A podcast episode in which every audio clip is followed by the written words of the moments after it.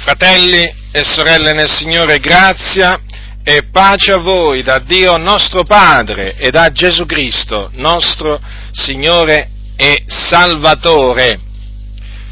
Voglio parlarvi della resurrezione dei morti, o meglio, voglio riparlarvi della resurrezione dei morti perché in altre circostanze ve ne ho parlato e uno fa parte del fondamento, ma perché ho deciso nel Signore di riparlarvi della, eh, della resurrezione?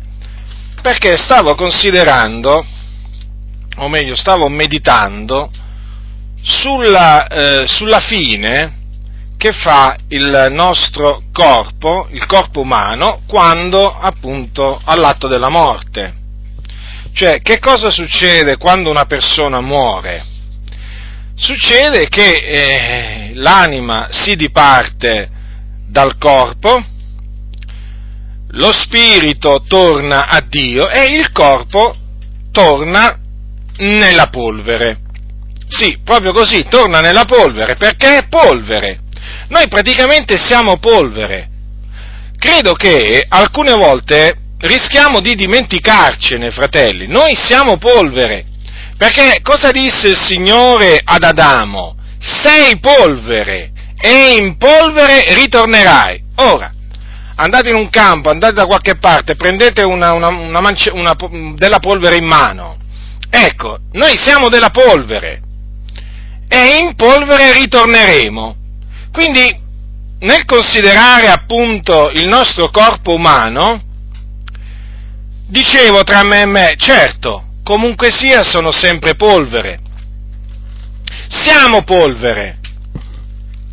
Siamo polvere, non siamo fatti di ferro, ma siamo fatti appunto di polvere.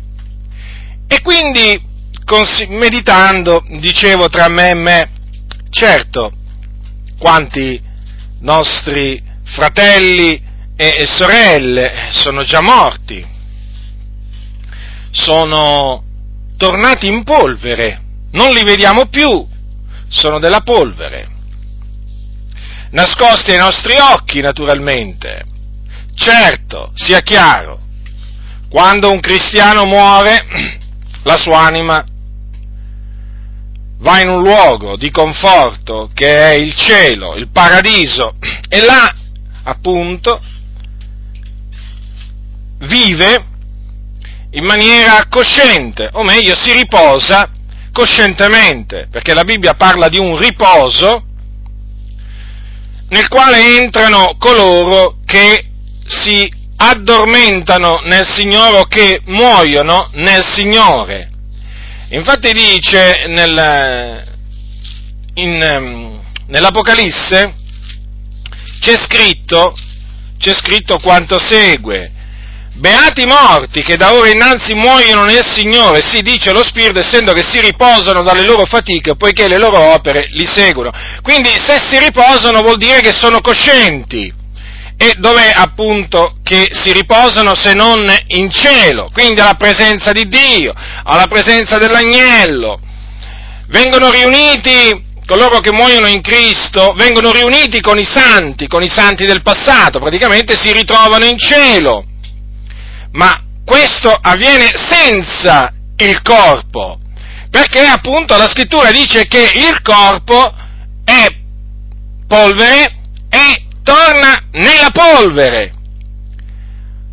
Allora, noi spesso chiaramente mettiamo eh, enfasi e facciamo bene, dobbiamo farlo, sul, diciamo, lo stato, lo stato dei morti, così si chiama, tra la morte e la resurrezione.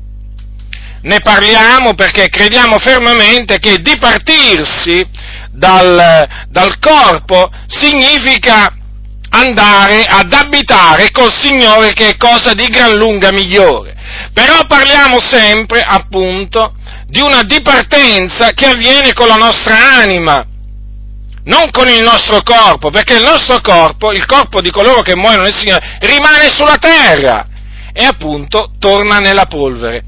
E allora consideravo appunto la fine del corpo umano e, e dicevo, certo, questa è la fine appunto che hanno fatto tutti coloro che sono morti in, eh, in Cristo.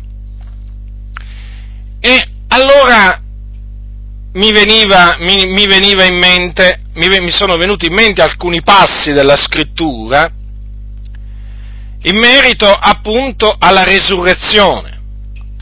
Perché nel momento in cui ho cominciato a meditare sulla fine che fanno i corpi dei morti in Cristo, ho dovuto, per forza di cose, meditare anche sulla resurrezione.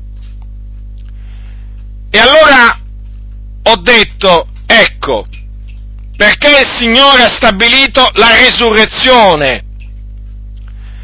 Perché non vuole che il nostro corpo vada perduto per sempre. Cioè, praticamente, è la volontà di Dio che noi recuperiamo il corpo nel quale in questo momento viviamo. Altrimenti non si spiegherebbero tutti quei passi che parlano della resurrezione dei morti. Naturalmente mi sto riferendo adesso alla resurrezione dei giusti, eh? parlerò esclusivamente della resurrezione dei giusti perché è quella che ci riguarda direttamente. E quindi, e quindi, ho, de- ho, quindi ho detto, certo, non può essere altrimenti, perché, perché mai il Signore avrebbe parlato di questa dottrina, ci avrebbe fatto conoscere questa dottrina che peraltro è ancora una speranza, perché è diciamo un qualche cosa che noi speriamo ancora non sia adempiuto, perché altrimenti veramente il Signore non avrebbe fatto mettere tutti questi riferimenti così chiari alla resurrezione dei corpi quindi. E quindi è fondamentale, fratelli nel Signore, che noi abbiamo bene, ben chiaro in mente eh, che cosa si intende per resurrezione dei morti.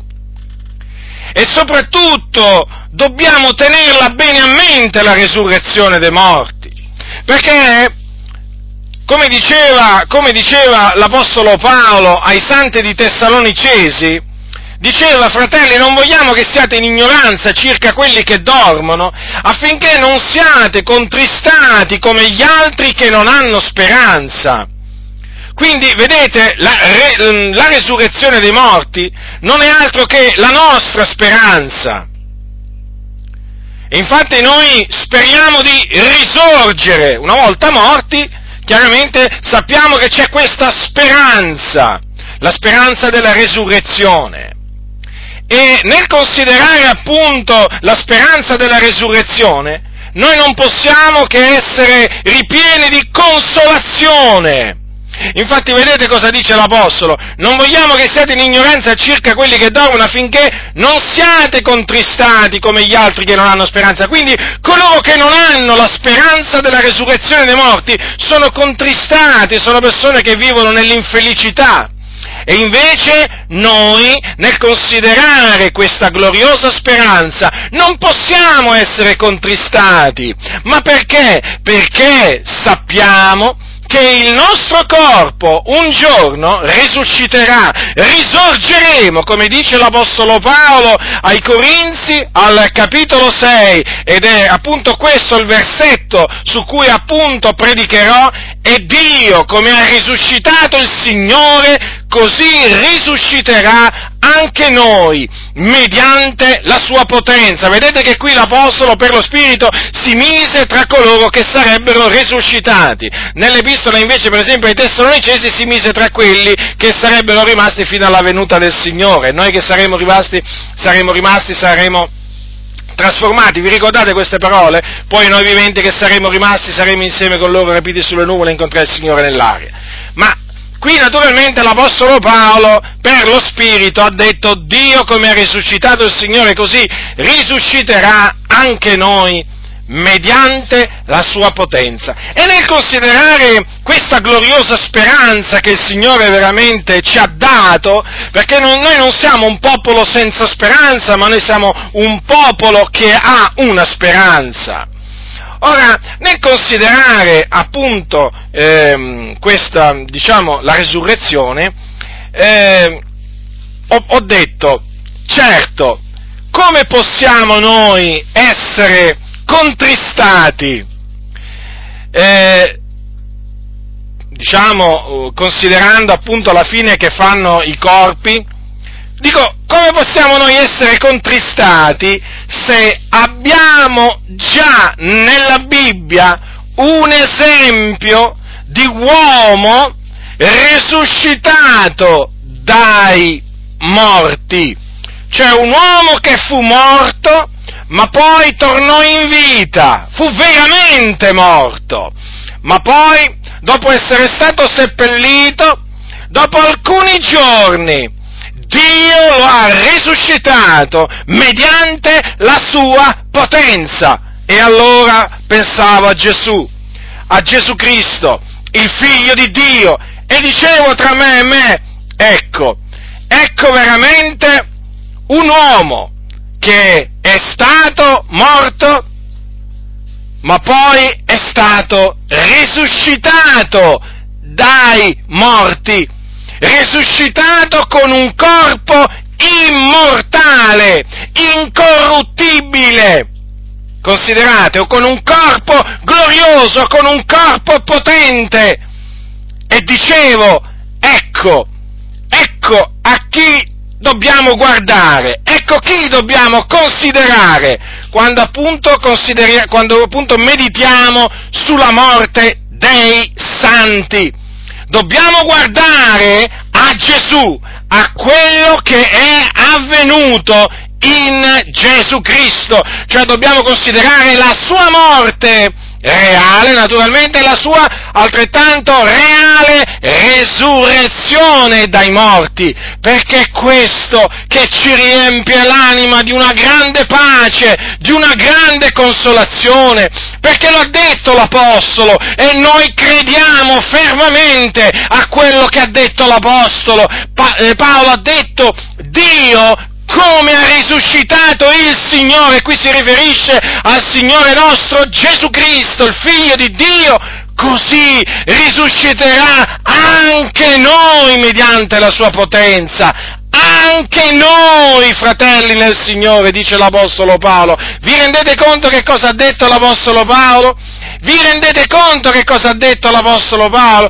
Praticamente l'Apostolo Paolo ha detto questo, che poi, diciamo, spiegherà in maniera sublime sempre ai Corinzi verso la fine di questa, di questa epistola, cioè è quello che Paolo ha voluto dire praticamente, quello che è scritto al capitolo 15 di Primo Corinzi, versetto 20 e 21, e anche 22, ma ora Cristo è risuscitato dai morti, primizia di quelli che dormono, infatti, poiché per mezzo di un uomo è venuta la morte, così anche per mezzo di un uomo è venuta la resurrezione dei morti, poiché come tutti muoiono in Adamo, così anche in Cristo saranno tutti vivificati. E allora veramente nel considerare queste, queste parole, fratelli e signori, come si può essere contristati come quelli che non hanno speranza? Non si può essere contristati, perché noi sappiamo che Gesù Gesù non muore più perché è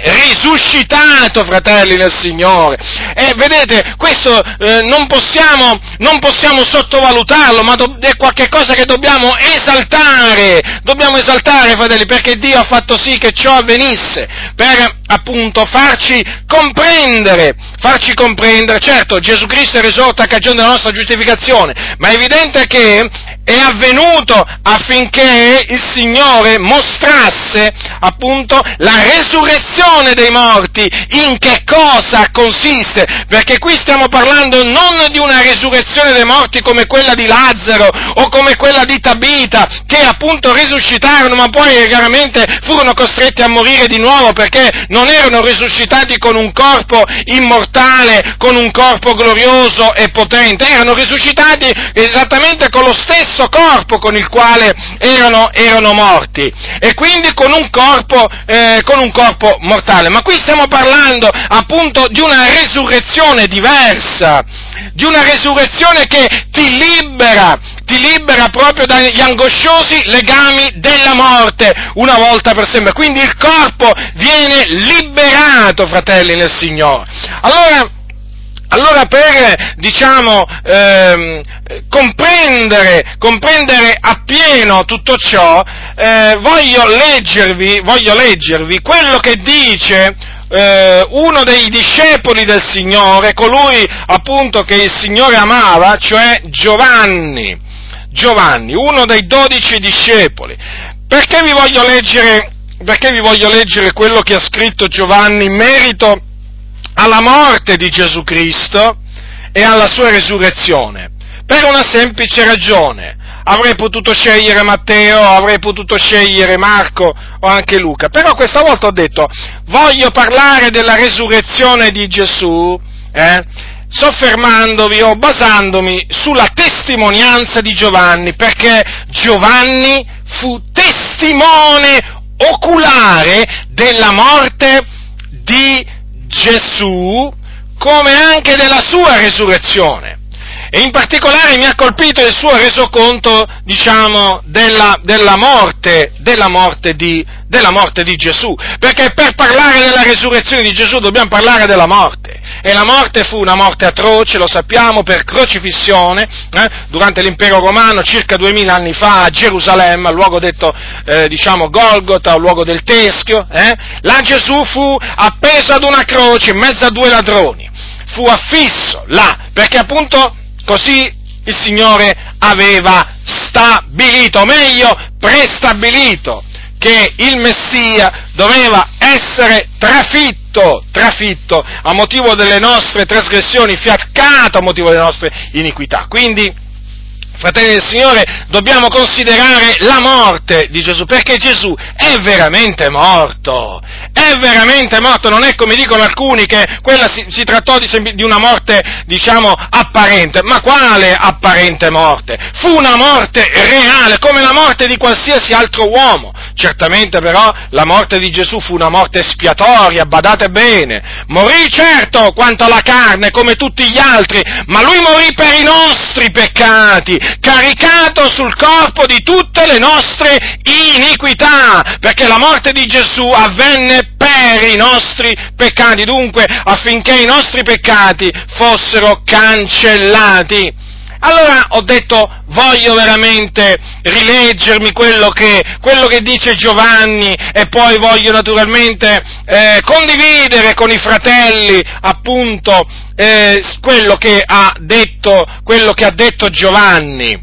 Allora, eh, voglio leggere, voglio leggere eh, questi versetti. Leggerò dal capitolo 19 di Giovanni, allora, dal versetto 17, presero dunque Gesù, voi sapete che Gesù fu portato appunto dai, mm, dagli ebrei, fu portato da, dal governatore, Ponzio Pilato era allora governatore della Giudea, e chiesero con grande grida che egli fosse, fosse crocifisso, benché Pilato non trovasse in lui nulla che fosse degno di morte, benché appunto lo aveva, lo aveva esaminato e non aveva assolutamente trovato nulla che fosse degno di morte, ecco che Pilato sentenziò che Gesù, detto il Cristo, doveva essere prima flagellato e poi crocifisso, perché la folla cominciò a gridare crocifiggilo, crocifiggilo. E allora, eh, a un certo punto, Pilato eh, sentenziò, eh, emanò la sentenza, flagellazione e crocifissione. E allora è scritto quanto segue. Presero dunque Gesù ed egli portando la sua croce venne al luogo detto del teschio, che in ebraico si chiama Golgota dove lo crocifissero assieme a due altri, uno di qua e l'altro di là, e Gesù nel mezzo. E Pilato fece pure un'iscrizione e la pose sulla croce, ed era scritto Gesù il Nazareno, il re dei giudei. Molti dunque dei giudei lessero questa iscrizione perché il luogo dove Gesù fu crocifisso era vicino alla città. E l'iscrizione era in ebraico, in latino e in greco. Perciò i capi sacerdoti dei giudei dicevano a Pilato non scrivere il re dei giudei, ma che egli ha detto io sono il re dei giudei. Pilato rispose, quel che ho scritto, ho scritto.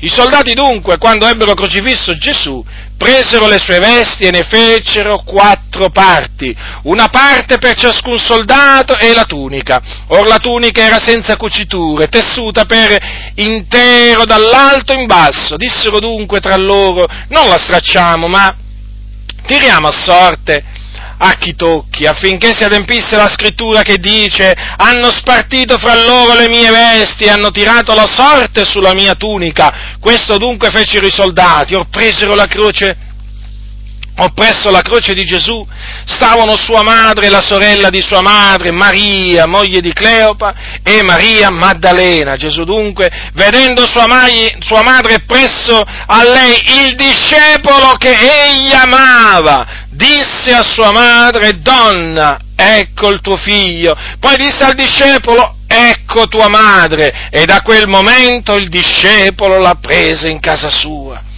Dopo questo Gesù, sapendo che ogni cosa era già compiuta, affinché la scrittura fosse adempiuta, disse, ho sete, v'era quivi un vaso pieno d'aceto, i soldati dunque, posta in cima a un ramo d'issopo, una spugna piena d'aceto gliela accostarono alla bocca, e quando Gesù ebbe preso l'aceto disse, è compiuto, e chinato il capo, rese lo spirito. Allora i giudei, perché i corpi non rimanessero sulla croce durante il sabato, poiché era la preparazione e quel giorno del sabato era un gran giorno, chiesero a Pilato che fossero loro fiaccate le gambe e fossero tolti via. I soldati dunque vennero e fiaccarono le gambe al primo e poi anche all'altro che era crocifisso con lui, ma venuti a Gesù, come lo videro, già morto, non gli fiaccarono le gambe, ma uno dei soldati gli farò il costato con una lancia e subito ne uscì sangue ed acqua. E colui che l'ha veduto ne ha reso testimonianza e la sua testimonianza è verace ed egli sa che dice il vero affinché anche voi crediate poiché questo è avvenuto affinché si adempisse la scrittura, niuno d'osso, un osso d'esso sarà fiaccato. E anche un'altra che dice, volgeranno lo sguardo a colui che hanno trafitto. Dopo queste cose Giuseppe d'Arimatea, che era discepolo di Gesù, ma occulto per timore dei giudei, chiese a Pilato di poter togliere il corpo di Gesù e Pilato glielo permise Egli dunque venne e tolse il corpo di Gesù. E Nicodemo, che da prima era venuto a Gesù di notte, venne anch'egli portando una mistura di mire ed aloe di circa cento libre. Essi dunque presero il corpo di Gesù e lo avvolsero in pannilini con gli aromi, come usanza di seppellire presso i giudei. Or nel luogo dove egli fu crocifisso c'era un orto, e in quell'orto un sepolcro nuovo, dove nessuno era ancora stato posto. Quivi dunque posero Gesù a motivo della preparazione dei giudei, perché il sepolcro era vicino. Questo, vedete, è il resoconto, è il resoconto di Giovanni, il discepolo che Gesù amava, il resoconto della morte di Gesù Cristo. Lui dice, colui che l'ha veduto ne ha reso testimonianza e la sua testimonianza è verace ed egli sa che dice il vero affinché anche voi crediate. Vedete dunque?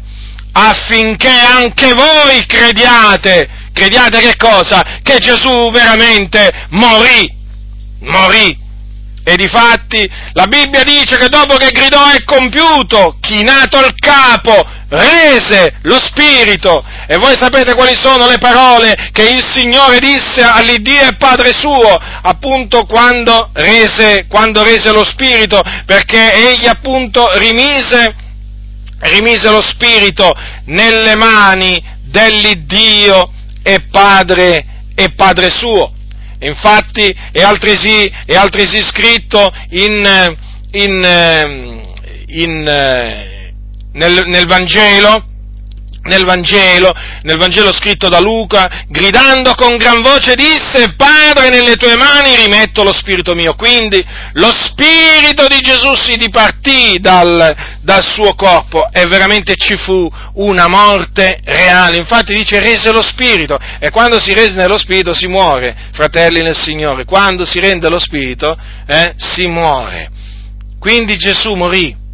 E difatti vedete che c'è anche scritto che uno dei soldati, eh, come lo vide già morto quando arrivò a Gesù, cosa fece? Non gli fiaccò le gambe, ma appunto gli forò il costato con una lancia, con una lancia, era veramente morto e ne uscì sangue ed acqua. Chiaramente quel soldato non sapeva che facendo così avrebbe adempiuto delle scritture profetiche quindi il Signore esercitò la sua, ancora una volta, la sua sovrana volontà su un uomo, in questo caso un pagano, no? per fargli fare quello che lui aveva prestabilito. Vedete? Così Dio aveva prestabilito, che a Gesù non doveva essergli fiaccato nemmeno un osso, e di fatti non gli fu fiaccato nemmeno un osso. Hm? Agli altri, vedete cosa c'è scritto? Notate bene, eh? notate bene dice, vennero e fiaccarono le gambe al primo e poi anche all'altro, no? gli fiaccarono le gambe, quindi gliele spezzarono, ma a Gesù, eh, a Gesù no, un caso, una coincidenza, quello fu un qualche cosa che avvenne per decreto di Dio.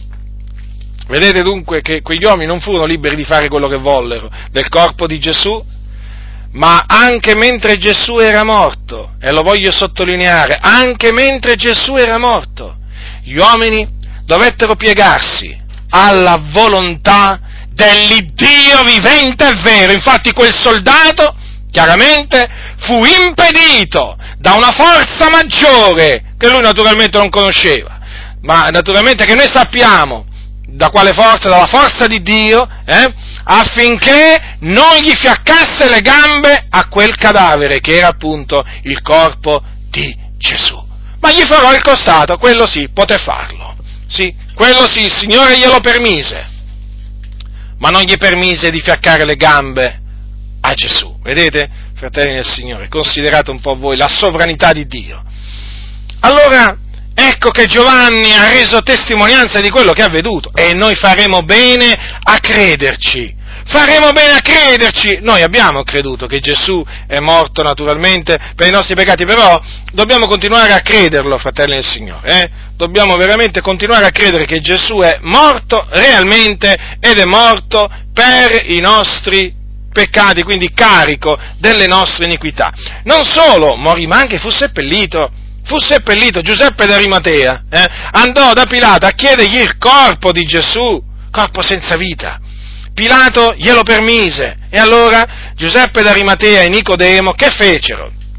Presero il corpo di Gesù, eh? poi naturalmente eh, come usanza appunto di seppellire presso i giudei, naturalmente eh, lo avvolsero in dei pannellini no? con, degli, con gli aromi che avevano portato.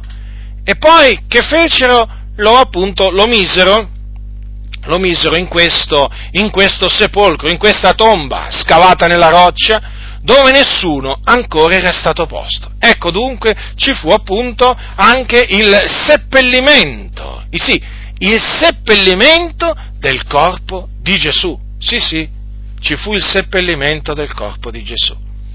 Voi sapete che una pietra fu appunto rotolata davanti all'apertura, all'apertura diciamo del, del sepolcro, e poi, oltre a ciò, dobbiamo ricordare anche che eh, furono messe delle guardie, no? furono messe delle guardie a custodia, del, a protezione del, del sepolcro. Eh, perché? Perché cosa, cosa accadde? Che dei, eh, dei farisei andarono da Pilato e gli dissero ci siamo ricordati che quel seduttore, pensate, era morto e lo chiamavano ancora seduttore. Eh, tenuti per seduttori e pure veraci, diceva, dirà, dirà, poi l'Apostolo Paolo, è proprio vero. Il, Gesù fu considerato seduttore, lui che era il verace, la verità, consideratelo un po', succede ancora oggi ai suoi servitori, vengono considerati dei seduttori quantunque siano veraci. Mentre viveva ancora disse, dopo tre giorni risusciterò. Ordina dunque che il sepolcro sia sicuramente custodito fino al terzo giorno, che talora i suoi discepoli non vengano a rubarlo e dicono al popolo è risuscitato dai morti. Così l'ultimo inganno sarebbe peggiore del primo. Pilato disse loro, avete una guardia, andate, assicuratevi come credete. Ed essi andarono ad assicurare il sepolcro, sigillando la pietra e mettendovi la guardia. Vedete, la sigillarono e ci misero una guardia. Dunque, erano convinti, questi farisei, nemici acerrimi di Gesù, erano convinti che veramente era morto veramente eh, Gesù, eh? non si era trattata di una farsa, eh? ma era vera questa volta, come dire, come dire, è finita, avranno pensato, è finito, il seduttore è morto. Ecco, Naturalmente nella loro mente, chiaramente, l'odio, l'odio verso il Signore li portava, li portava, a ragionare in questa maniera, erano rimasti sicuramente contenti della morte di Gesù, perché lo consideravano un seduttore, appunto, non uno che diceva la verità, ma un seduttore. Eh? E quindi pure una guardia fu messa là al sepolcro per, appunto, proteggere, proteggere, appunto, il sepolcro.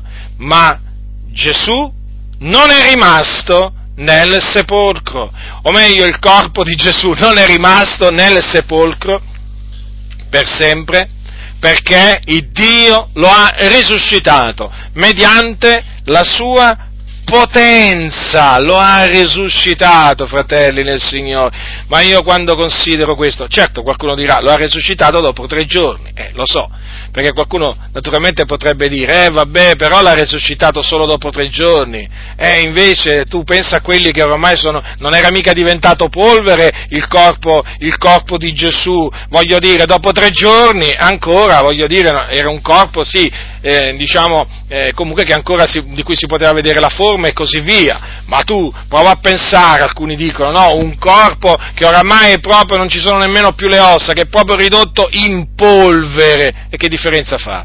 Ma che differenza fa per il Signore risuscitare uno che è morto da solo da tre giorni e risuscitare uno che è morto da tremila anni? Ma che differenza fa? Ma che differenza fa? Vorrei ricordare, vorrei ricordare fare questo, naturalmente, perché chiaramente questi sono pensieri che possono sorgere nella mente di qualcuno. Vorrei ricordare, vorrei ricordare che quando Dio formò il primo uomo, sapete da che cosa l'ha formato? Dalla polvere. Polvere, c'era polvere. E cosa dice la scrittura? Dice così la scrittura. Ascoltate cosa dice la scrittura, eh? L'Eterno Dio formò l'uomo dalla polvere della terra, gli soffiò nelle narici un alito vitale e l'uomo divenne un'anima vivente. Avete capito quindi? Eh? Che cos'era l'uomo prima di essere fatto da Dio? Era polvere, polvere e Dio da, quel, da, della polvere trasse un uomo, poi soffiò un alito, un alito eh, vitale nelle, nelle, narici e l'uomo divenne un animo vivente. Per cui voglio dire, se il Signore è stato in grado di trarre il primo uomo, o meglio l'uomo, dalla polvere della terra, quindi quando non esisteva, non esisteva mica, non è che Adamo è preesistito. No? come dicono alcuni, no? che credono nella preesistenza del, dell'uomo. No, Adamo non era mai esistito prima di allora, non esisteva.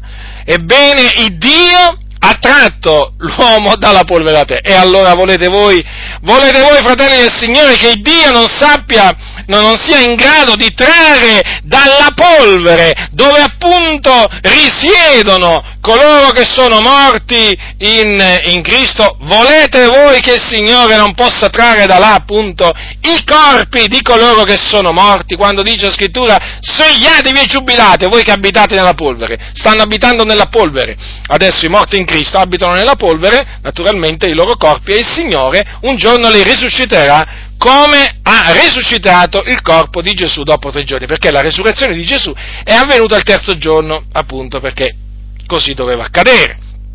Ora, dice la scrittura, capitolo 20 di Giovanni, proseguiamo appunto la lettura del resoconto del discepolo che Gesù amava. Ora il primo giorno della settimana, la mattina per tempo, mentre era ancora buio, Maria Maddalena venne al sepolcro e vide la pietra tolta dal sepolcro. Allora corse e venne da Simon Pietro e dall'altro discepolo che Gesù amava e disse loro, hanno tolto il Signore dal sepolcro e non sappiamo dove l'abbiano posto. Pietro dunque e l'altro discepolo uscirono e si avviarono al sepolcro. Correvano ambedue assieme, ma l'altro discepolo corse innanzi più presto di Pietro e giunse prima al sepolcro e chinatosi vide i pannellini giacenti ma non entrò. Giunse intanto anche Simon Pietro che lo seguiva ed entrò nel sepolcro e vide i pannellini giacenti e il sudario che era stato sul capo di Gesù, non giacente coi pannellini, ma rivoltato in un luogo a parte.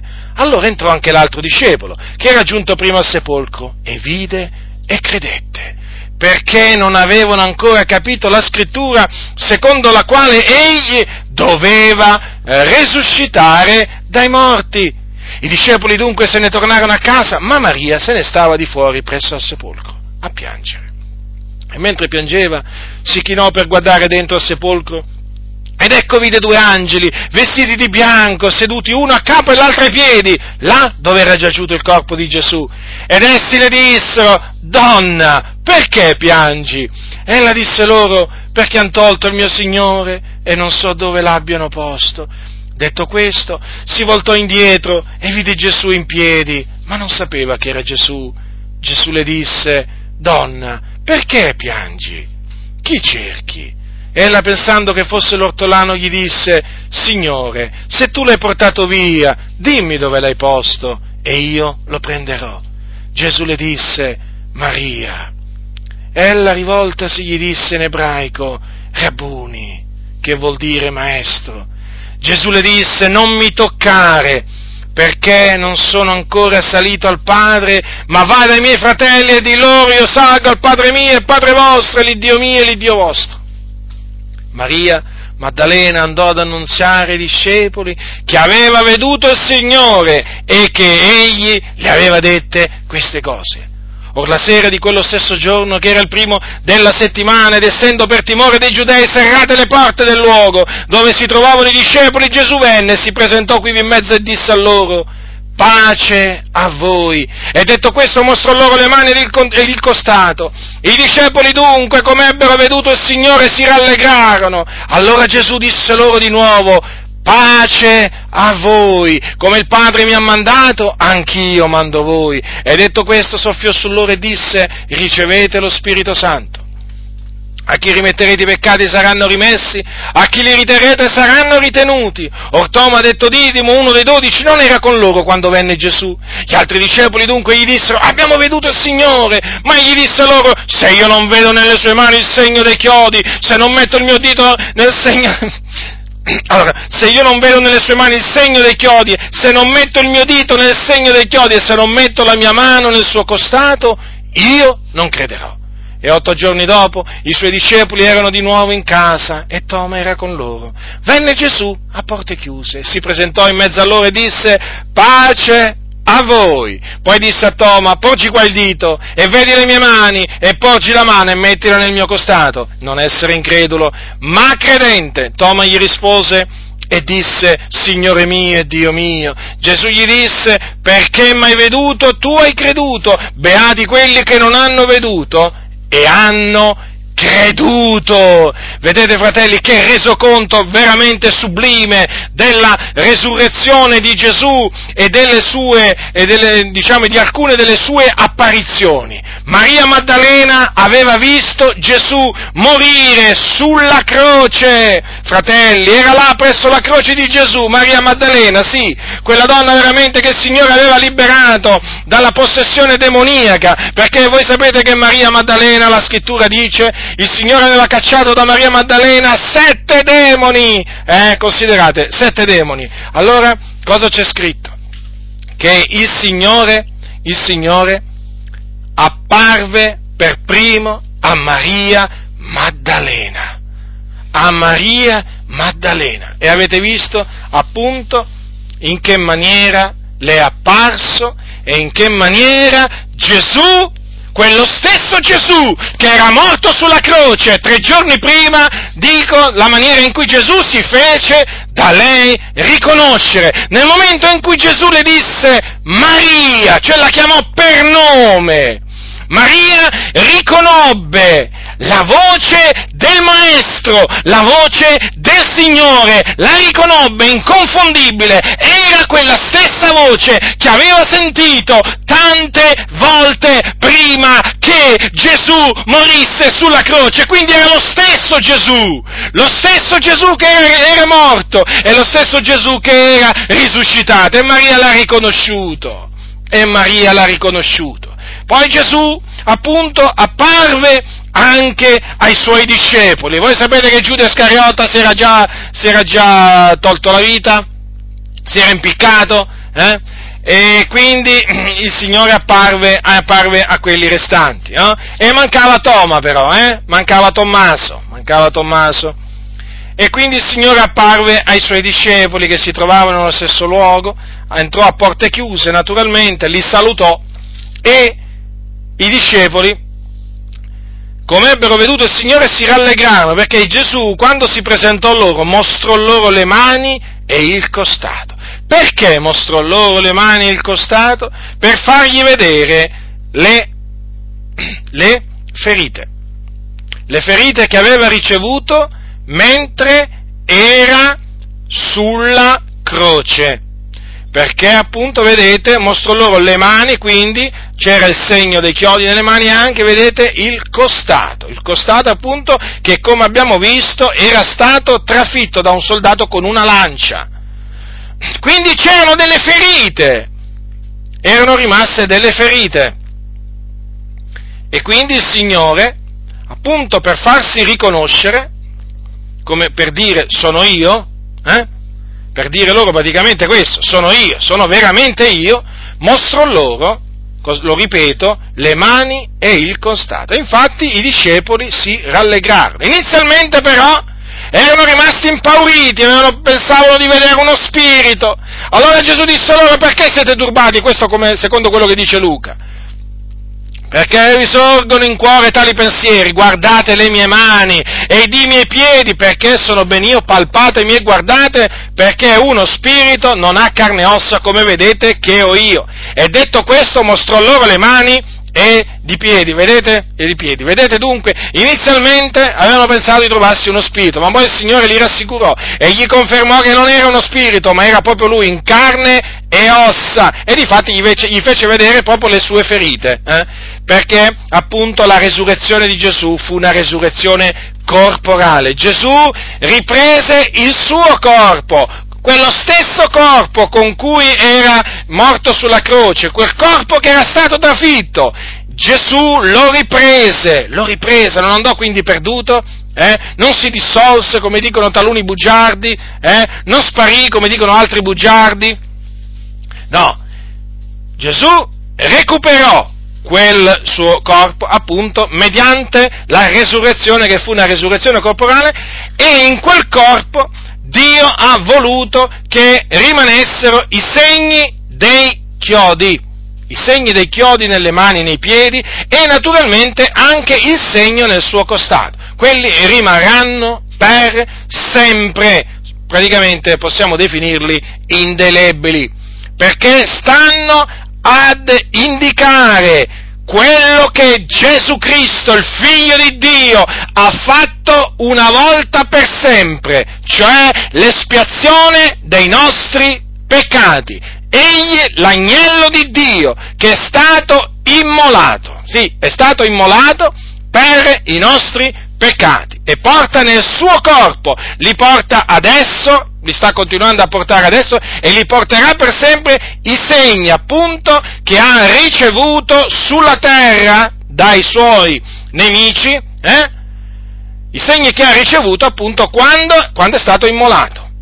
Ecco, questo è fondamentale, eh, fratelli del Signore. Vi dico questo perché ci sono taluni bugiardi in giro che dicono che quei segni un giorno scompariranno. Sapete che qui inventano sempre, diciamo, di tutto perché devono sempre inventarsi qualcosa i bugiardi per annullare quello che dice la parola del Signore. Dunque, i discepoli si rallegrarono nel Signore. Eh? Ma mancava Toma, eh? mancava Toma, non era presente e quando sentì dire agli altri abbiamo veduto il Signore non ci credette. Non ci credete, detto, eh, lui praticamente voleva vedere nelle sue mani il segno dei chiodi, voleva mettere il dito nel segno dei chiodi e poi voleva mettere la sua mano nel suo costato. Eh? Altrimenti non avrebbe creduto. Il Signore ascoltò, considerate che il Signore non era presente lì, eh, quando, diciamo, quando Toma parlò, però il Signore ha ascoltato lo stesso e si è presentato otto giorni dopo. Hm? Toma era con loro questa volta allora Gesù venne di nuovo a porte chiuse, quindi senza bussare, eh? perché chiaramente con un, corpo, eh, con un, corpo, glorioso come il suo, naturalmente eh, adesso era in grado proprio di entrare a porte chiuse, mentre invece prima della resurrezione per entrare in casa doveva bussare. E adesso invece poteva entrare in una casa a porte chiuse. Allora li salutò eh, e poi disse a Toma, porgi qua il dito, vedi le mie mani, porgi la mano e mettila nel mio costato e non essere incredulo ma cre- credente. Mm? E Toma credette, credette dopo aver visto, quindi dopo aver visto quello che lui voleva vedere. Voleva vedere lui, lo ha detto, lo ha detto, voleva vedere nelle sue mani il segno dei chiodi. Mm? Il segno dei chiodi, lo voleva vedere, è stato accontentato. Il Dio nella sua grande bontà eh, lo, lo esaudì per indurlo a credere e lui credette. Allora, vedete fratelli, Gesù dopo essere risuscitato apparve, hm? si fece vedere con molte prove, per diversi giorni peraltro, eh? perché voi sapete che poi Gesù fu assunto in cielo dopo 40 giorni. Hm? Fu assunto in cielo alla destra della maestà, dove è tuttora e dove intercede per i santi. Allora, considerate questo, eh? Qui naturalmente sono trascritte alcune delle sue apparizioni, ce ne sono altre, comunque soffermiamoci su queste perché per adesso sono sufficienti. Gesù apparve quindi no? a Maria Maddalena, Maria detta Maddalena, e poi ai suoi discepoli. Apparve. Allora, loro lo avevano visto, lo avevano conosciuto no? per diverso tempo, lo avevano ascoltato, ma naturalmente eh, avevano anche visto che era morto. In particolare, ecco, Maria Maddalena e Giovanni. Proprio Maria Maddalena era presso la croce di Gesù, come anche il discepolo che Gesù amava, quindi Giovanni. Eh? Lo videro morire, lo videro spirare, fratelli nel Signore. Eh? Però, vedete, lo hanno visto risuscitato. Lo hanno visto risuscitato, lo hanno visto negli occhi, ci hanno parlato, eh? lo hanno toccato. Hm? La Bibbia dice appunto che Gesù dopo essere risuscitato apparve ai ha mangiato e bevuto con loro eh, dopo la sua, la sua, resurrezione. Proprio, lui proprio si è voluto far vedere appunto per dissipare qualsiasi dubbio eh, che, che, avrebbe già mai potuto veramente sorgere nei loro cuori. Eh? Proprio si è fatto vedere, fratelli del Signore ci ha parlato delle cose, gli ha parlato delle cose relative al regno di Dio, hm? ha mangiato e bevuto con loro, lo ripeto, queste sono cose che dice la Sacra Scrittura, prima o poi di essere sotto il cielo. Quindi lo hanno visto, ma vi rendete conto la consolazione, la consolazione di quei, di quei nostri fratelli? Eh? E naturalmente di quelle nostre sorelle, perché Maria Maddalena è una nostra sorella, eh? Ma vi rendete conto la consolazione nel vedere il Maestro ritornato in vita in mezzo a loro. Il Maestro era tornato in vita, tornato dopo tre giorni, certo, però lo ribadisco, così Dio aveva stabilito nei confronti, nei confronti di Gesù. Certo, poi per ognuno il Signore ha stabilito un tempo no? dopo, la, sua, dopo la, la, morte, che chiaramente per uno sarà un giorno, per uno sarà, eh, per uno sarà tre giorni, per un altro sarà tre mesi, per un altro tre anni, per un altro tremila anni. Chiaramente questo dipende dal Signore, perché? Perché è evidente che quando si, si compirà la resurrezione dei morti dei giusti, eh, cioè la resurrezione, la resurrezione dei giusti, eh, questa avverrà al ritorno, al ritorno di Gesù, no? in, un eh, in, un particolare, giorno, perché eh, appunto prima Cristo la primizia, poi appunto saranno risuscitati quelli che sono di Cristo alla sua venuta, questo dice, questo dice l'Apostolo, l'Apostolo, Paolo ai Corinzi, no? Allora dice così, eh, Cristo la primizia, ciascuno nel suo proprio ordine, Cristo la primizia, poi quelli che sono di Cristo alla sua venuta. Ora, è evidente che quando Gesù ritornerà, no, ritornerà un momento ben preciso che solo il Padre naturalmente sa, e mm, quando appunto risusciteranno i morti, c'è chi sarà, eh, diciamo, morto da più tempo di altri, mi pare, mi pare ovvio questo. Prendete per esempio Abramo, eh? eh voglio dire, ma eh, Abramo, il patriarca, è morto da, da migliaia di anni, eh, fratelli del Signore, così anche, anche Mosè, e possiamo anche diciamo, parlare anche di tanti altri, però ci saranno quelli che al ritorno di Gesù eh, saranno morti da poco, da poco tempo. Comunque per il Signore quello che voglio dire, non importa dopo quanto tempo ha stabilito di risuscitare ciascuno, perché per ognuno sarà naturalmente un tempo diverso, eh?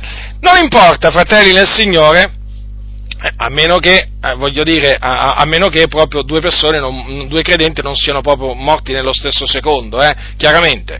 Allora, eh, non importa da quanto, tempo, da quanto tempo siano morti appunto i santi, in quel giorno risusciteranno tutti, non importa il, il loro corpo in che stato si trova, se erano già polvere, se era in fase di decomposizione da qualche ora, da qualche giorno. Fratelli nel Signore, tutto questo non deve assolutamente preoccupare. Il Dio risusciterà appunto quelli che sono di Cristo, quelli che sono di Cristo li risusciterà. E allora io dico, abbiamo un esempio, vedete, in Gesù, perché infatti è per quello che è chiamato la primizia, il primogenito dei morti, perché lui è il primo uomo ad essere risuscitato con un corpo glorioso, con un corpo potente, con un corpo immortale, comprendete? Con un corpo incorruttibile. Ecco perché quando appunto consideriamo la morte dei santi dobbiamo anche considerare poi la resurrezione, la resurrezione di Gesù, perché come Dio ha risuscitato Gesù, così, risusciter- così risusciterà anche noi. Ma quale grande consolazione, fratelli! Io sono grandemente consolato veramente nel, nel sapere questo, grandemente consolato, veramente una gioia, e certo perché veramente non può, non può, che, essere, non può che essere così. Allora, voglio dire, ecco perché l'Apostolo Paolo dirà ai santi di Filippi queste parole, queste parole le dirà ai santi di Filippi e che confermano naturalmente quello che vi ho detto sin qua. Dice l'Apostolo Paolo, quanto a noi la nostra cittadinanza è nei cieli, donde anche aspettiamo come Salvatore il Signore Gesù Cristo, il quale trasformerà il corpo della nostra umiliazione, rendendolo conforme al corpo della sua gloria in virtù della potenza per la quale egli può anche sottoporsi ogni cosa.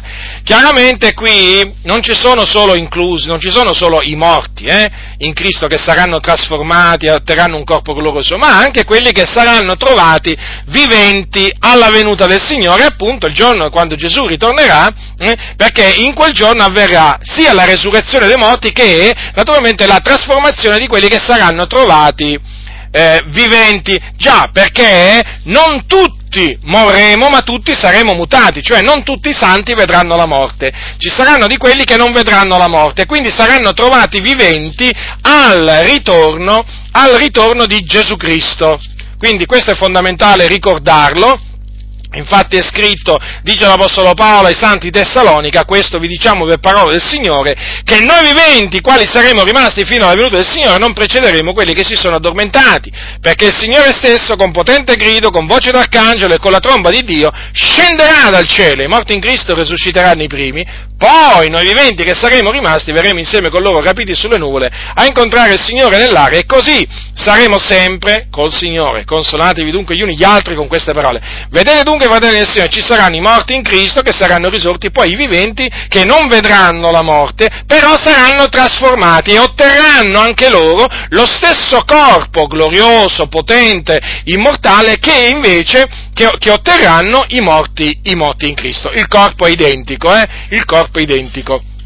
Questo naturalmente è quello che Dio ha stabilito, fratelli del Signore. Questi sono i decreti di Dio. Qui non è che ci stiamo inventando noi qualche cosa. Qui eh, stiamo parlando di quello, Signore, di quello che il Signore ha prestabilito. Allora, per tornare appunto alla resurrezione dei morti. Gesù risuscitò eh, dai morti. Ora, quello che voglio, eh, diciamo, mm, diciamo, ricordarvi è che Gesù la sua resurrezione dei morti l'aveva predetta, l'aveva predetta personalmente, fratelli, l'aveva, l'aveva predetta personalmente. Infatti, ascoltate che cosa disse un giorno Gesù, ascoltate, eh, queste parole le leggerò da Matteo. Dice, Gesù disse loro, il figlio dell'uomo sta per essere dato nelle mani degli uomini e l'uccideranno e al terzo giorno risusciterà. Allora, fratelli, avvenne quello che Gesù aveva predetto? Sì, avvenne esattamente come lui aveva predetto. Infatti fu dato nelle mani degli uomini, fu ucciso e terzo, il terzo giorno risuscitò. Allora, Gesù, eh, quindi, disse il vero. Eh? Perché noi chiaramente come facciamo, come facciamo, a comprendere che Gesù ha detto il vero? No? Dobbiamo andare a vedere se le cose che lui ha detto poi si sono adempiute, si sono adempiute proprio tale quale come le aveva predette. Ora, Gesù che cosa ha predetto, diciamo, in merito alla resurrezione, alla resurrezione dei giusti? Ascoltate attentamente quello che ha detto Gesù, sono sempre parole sue, sono uscite dalla sua bocca, fratelli del Signore. Non vi meravigliate di questo, sto leggendo da Giovanni, non vi meravigliate di questo, perché l'ora viene in cui tutti quelli che sono nei sepolcri udranno la sua voce e ne verranno fuori, quelli che hanno operato bene in risurrezione di vita e quelli che hanno operato male in risurrezione di giudizio. Allora, fratelli, massima attenzione. Qui il Signore ha detto che quelli che hanno operato bene risorgeranno, quindi usciranno dai sepolcri. Mm? Quelli che hanno operato bene risorgeranno in risurrezione di vita, quindi per ottenere vita. E allora? E allora cosa dobbiamo, diciamo, concludere? Dobbiamo concludere, fratelli, che colui, che colui che, disse, che aveva detto, diciamo, che, che disse eh, l'uccideranno il terzo giorno e il terzo giorno risusciterà. Naturalmente questo naturalmente si riferiva, eh, si riferiva a lui stesso, a quello che gli sarebbe accaduto. Eh? Se non mentì quella volta, e quindi se disse la verità quella volta, sicur- Gesù ha sempre detto la verità, peraltro, eh? lui è il verace il fedele. Hm? Se lui si è rivelato verace quando disse queste parole perché abbiamo visto, fratelli, che quello che disse, quello che disse si adempì, adempì, l'uccisero e il terzo giorno risuscitò. E allora, fratelli, dobbiamo altresì credere che quello che Gesù ha detto riguardo a quelli che hanno operato bene si verificherà, udranno la sua voce, udranno la sua voce, sono nei sepolcri, eh? Eh? Naturalmente quelli che sono nei sepolcri, perché ci sono anche naturalmente credenti che diciamo, non hanno ricevuto seppellimento, non sono stati messi in nessun sepolcro. Comunque adesso qui stiamo parlando dei morti, che, i morti in Cristo. Allora che cosa dice? Appunto che udranno la sua voce dice ne verranno fuori dai sepolcri quelli che hanno operato bene in risurrezione di vita. Qui sta parlando della resurrezione dei giusti quella che ci riguarda. E allora, fratelli, dobbiamo concludere che anche queste parole si verificheranno. Anche queste parole si verificheranno perché le ha dette il verace,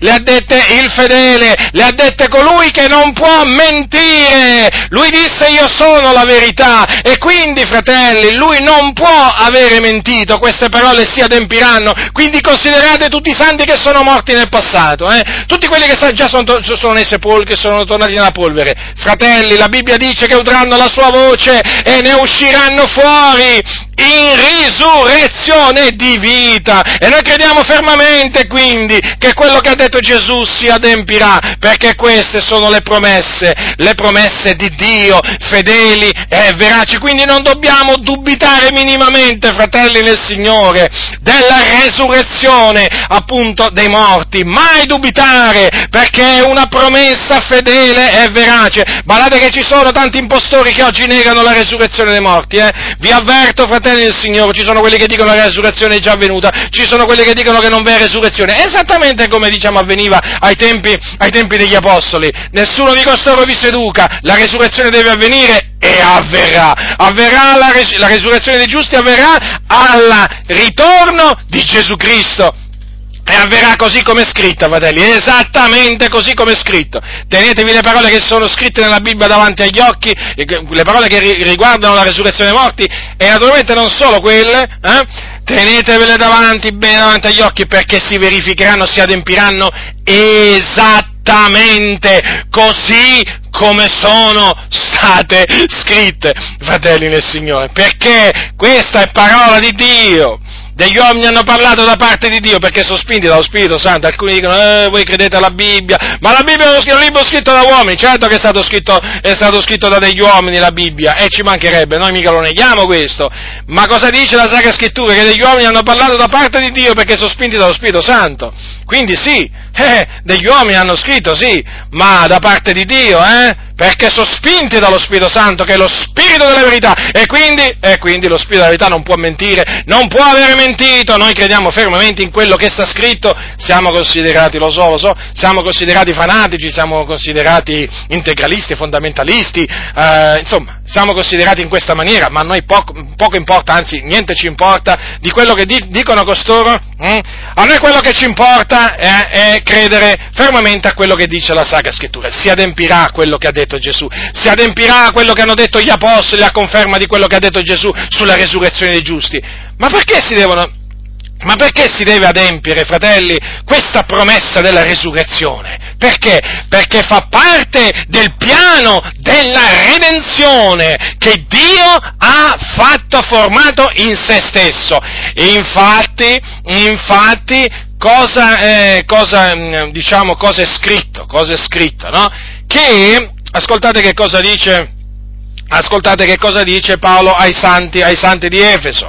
In lui voi pure, capitolo 1, versetto 13, in lui voi pure, dopo aver udito la parola della verità, l'Evangelo della vostra salvazione, in lui avendo creduto avete ricevuto il suggello dello Spirito Santo che era stato promesso, il quale è pegno della nostra eredità fino alla piena redenzione di quelli che Dio si è acquistati all'ode della sua gloria. Vedete, qui si parla di una piena redenzione, che ancora si deve adempiere questa piena redenzione. Eh? Quindi noi sì, certamente siamo salvati, fratelli nel Signore, siamo salvati, siamo redenti, però ancora non si è adempiuta la piena redenzione. E la piena redenzione quando è che si verificherà? La, la, la piena redenzione si verificherà appunto alla resurrezione, alla resurrezione dei giusti, quindi quando Gesù ritornerà. Perché, fratelli del Signore? Perché sarà in quel giorno che il nostro corpo sarà redento. La nostra anima è redenta, la nostra anima è stata salvata, è salvata, eh? è al sicuro, ma il nostro corpo, il nostro corpo ancora non è stato, non è stato redento, fratelli, non è stato redento. Infatti l'uomo esteriore, perché stiamo parlando dell'uomo esteriore, esiste un uomo interiore ed esiste anche un uomo esteriore. Qui, parla, qui la scrittura adesso parla dell'uomo esteriore. Sapete cosa dice l'Apostolo Paolo? Che il nostro uomo esterno si, eh, dice, si disfa si disfa, guarda, allora, perciò noi non veniamo meno nell'animo, ma quantunque il nostro uomo esterno si disfaccia, vedete? Vedete, fratelli, cosa dice? Eh? Il nostro uomo esterno si disfa, si va via via disfacendo. Eh? E quindi è un corpo debole, è un corpo debole e ha bisogno di essere redento e quindi di essere reso potente, glorioso, immortale. Eh? E quando è che avverrà questo? Alla resurrezione, alla resurrezione dei giusti, quindi quando Gesù ritornerà dal cielo. Infatti cosa dice? Lì avverrà la redenzione del nostro corpo. Infatti Paolo, sempre Paolo dice, dice ai Romani, dice sappiamo che fino ad ora tutta la creazione geme insieme ed è in travaglio. Non solo essa, ma anche noi, che abbiamo le primizie dello Spirito, anche noi stessi gemiamo in noi medesimi aspettando l'adozione, la redenzione del nostro corpo. Vedete dunque perché è fondamentale, diciamo, la resurrezione eh, del corpo? Perché appunto, mediante la resurrezione del corpo si compirà la redenzione del nostro corpo. Ecco poiché noi siamo stati salvati in speranza. Eh? Noi quindi speriamo qualcosa che ancora non vediamo. Eh? Certo, perché che, che, senso avrebbe sperare qualcosa che uno vede? Eh? Ma noi appunto speriamo quello che non vediamo e l'aspettiamo, l'aspettiamo con pazienza. Quindi in quel giorno, per ciò che concerne appunto i morti in Cristo, tornati in polvere, diciamo così, eh, quando appunto si risveglieranno, Dio li risveglierà, eh, si compirà per loro la redenzione del loro corpo. Naturalmente la redenzione del corpo si compirà anche per i santi che saranno trovati viventi, come vi ho spiegato prima. Mm? Però loro non passeranno, non passeranno attraverso, attraverso, la morte, però comunque sia il loro corpo sarà comunque eh, redento perché sarà anch'esso trasformato e reso conforme al corpo glorioso del nostro Signore Gesù Cristo. Ma d'altronde, fratelli nel Signore, stavo considerando anche questo, ma non può essere che il nostro corpo vada perduto per sempre, non può essere che il corpo, il corpo di coloro che sono di Cristo, eh, una volta morti, appunto, non sia più recuperabile, no? O non, non, sia più recuperato da, da, da coloro ai quali, ai quali, mm, diciamo, appartiene. Sapete perché? Perché i nostri corpi sono membra di Cristo non dimentichiamocelo questo, fratelli. Sapete cosa dice sempre l'Apostolo Paolo? Avete visto Paolo quanto parla? Eh, de, quanto parla? diciamo, in merito alla risurrezione. Eh? Allora, cosa dice la, la, l'Apostolo Paolo ai santi di Corinto? Non sapete voi che i vostri corpi sono membra di Cristo? Eh? Vi rendete conto che cosa ha detto l'Apostolo Paolo? I nostri corpi sono membra di Cristo. Ora, com'è possibile che le membra di Cristo appunto vadano perdute una volta per sempre? No, non è possibile. Non è possibile, fratelli del Signore. Quindi vedete che alla fine la resurrezione, eh, la resurrezione eh, si impone. Perché? Perché noi siamo stati acquistati, fratelli, comprati a prezzo eh? ma siamo stati comprati, siamo stati comprati con il corpo, nel senso anche il nostro corpo è stato comprato. E allora perché, allora perché c'è scritto appunto che i nostri corpi sono membra di Cristo, quindi gli appartengono, certo, perché siamo stati comprati a prezzo. Quindi i nostri corpi gli appartengono, ecco perché dobbiamo conservare in vista di quel giorno i nostri corpi in santità ed onore, fratelli, non, a, non dandoci a passioni di concupiscenza come fanno i pagani, non abbandonandoci alla fornicazione. Perché altrimenti? Perché sono membra di Cristo. Eh? E vanno conservati in santità ed onore. Allora vedete dunque perché si impone la redenzione, la redenzione del nostro corpo. Eh?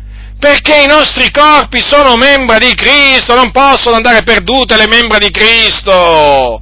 Quindi Cristo recupererà le sue membra, no? Diciamo in, questi, in questa maniera, no? Praticamente andranno perduti temporaneamente, no? Temporaneamente, poi saranno definitivamente, diciamo, recuperati dal Signore, dal Signore Gesù. Appunto quando avverrà la resurrezione, la resurrezione dei, dei, dei nostri corpi, la resurrezione dei giusti, quando Lui ritornerà dal cielo. Lui ritornerà dal cielo, lo ha detto, e quindi noi crediamo fermamente anche in questo che lui ritornerà dal cielo. Una volta uno mi disse, uno mi disse ma voi credete che, credete che, Gesù ritorna dal cielo? Ma sembra che abbia detto così. Io ho detto come sembra che abbia detto così? Gesù ha detto che ritorna e ritornerà. Che significa? Sembra che abbia detto, lo diceva a mo' di dire, diciamo a mo' di, per schernirmi, no? Per, per schernirci. Eh, era un pagano. È ancora un pagano. Comunque sia, noi siamo cristiani e noi crediamo come cristiani che Gesù è venuto la prima volta eh, per eh, morire per i nostri peccati, per risuscitare a cagione della nostra giustificazione hm? e che fu assunto in cielo naturalmente del Padre, ma crediamo anche appunto perché siamo dei cristiani, dei discepoli di Cristo, che il Signore ritornerà. Il Signore ritornerà, l'altronde, l'ha detto, eh? tornerò! E quando Gesù dice una cosa, fratelli del Signore, che ci mettiamo a dubitare di quello che Gesù dice? Mm? Eh? Se il Signore ha detto che tornerà, io ci credo che tornerà. Infatti dice, tornerò, tornerò e v'accoglierò presso di me, affinché dove sono io siate anche voi. Mm. Peraltro sappiamo anche la via. Eh? di dove è andato, diciamo, del dove Gesù è andato, noi conosciamo anche la via. E la via non è una delle vie, la via è la via Gesù. Gesù disse io sono la via, la verità e la vita, ognuno viene al Padre se non per mezzo di me. Dunque, essendo appunto che noi siamo stati comprati a prezzo, hm, e quindi anche il nostro corpo è stato comprato a prezzo, noi dobbiamo glorificare Dio nel nostro corpo, con il nostro corpo. Ecco perché vi dicevo che dobbiamo conservare il nostro corpo in santità ed onore, perché questo poi alla fin fine significa glorificare Dio nel nostro corpo, conservarlo in santità ed onore. E quindi santificandoci, ecco, in questa maniera glorificheremo Dio nel nostro, nel nostro corpo. Dunque ecco che vi ho spiegato appunto il perché si impone la resurrezione dei morti e soprattutto vi ho spiegato appunto che dobbiamo avere come punto di riferimento la resurrezione di Gesù. Quando si parla della resurrezione dei morti non si può non parlare della resurrezione di Gesù, lo ribadisco perché lui è la primizia di quelli che dormono, lui è il primogenito dei morti, lui è il primo uomo che è risuscitato, fino adesso, eh? lui è il primo uomo, eh? Eh, perché dopo di lui fino adesso non c'è stato nessuno, che è risuscitato con un corpo incorruttibile, glorioso, potente, immortale, infatti non muore più Gesù non muore più, fratelli del Signore, è eh, un corpo immortale, come fa? Non, pot- non può più morire, no? Uno che, diciamo, eh, riceve un corpo immortale e quindi anche noi poi in quel giorno, fratelli, avremo un corpo come quello di Gesù, un corpo glorioso come quello di Gesù, quindi incorruttibile, immortale, un corpo, un corpo potente. Perché in quel giorno, in quel giorno si compirà la redenzione la redenzione del nostro corpo, fratelli del Signore. E dunque, coraggio, fratelli, siate forti, non vi perdete d'animo, non siate contristati, non siate contristati come gli altri che non hanno speranza, perché voi avete una speranza, noi abbiamo una speranza, è la speranza della gloria di Dio, è la speranza veramente che un giorno i nostri corpi saranno risuscitati da quello stesso Dio che ha risuscitato il suo figliolo Gesù Cristo. Saranno risuscitati da Lui mediante la sua potenza. E noi naturalmente crediamo che quello che Lui ha detto, Lui lo farà. Perché l'Iddio vivente e vero ha detto io l'ho detto, lo farò. ne ho formato il disegno e l'eseguirò. Chi potrà impedire l'opera di Dio? C'è qualcuno che potrà impedire l'opera di Dio? O meglio, c'è qualcuno che fosse riuscito nel passato a impedire l'opera di Dio? Non c'è stato mai nessuno. E quindi non ci sarà nessuno che potrà impedire a Dio di operare quello che è secondo appunto il suo volere. Quindi, fratelli, mantenetevi attaccati alla parola, conservate questa speranza nel vostro cuore, rimanete attaccati a questa speranza, non vi dipartite mai da questa speranza, tenetela sempre davanti agli occhi, perché è una speranza che si compirà, si compirà di sicuro, fratelli, è una speranza che si compirà e noi l'aspettiamo con fede e pazienza, perché vogliamo essere annoverati tra quelli che ereditano le promesse per fede e pazienza. Quindi perseverate, fratelli, perseverate nella fede, nel figliuolo di Dio.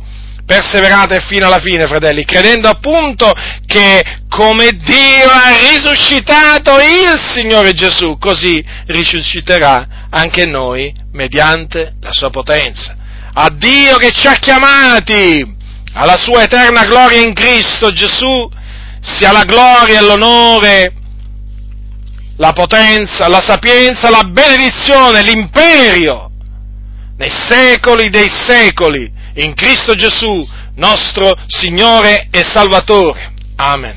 La grazia del Signore nostro Gesù Cristo sia con tutti coloro che lo amano con purità incorrotta. Amen.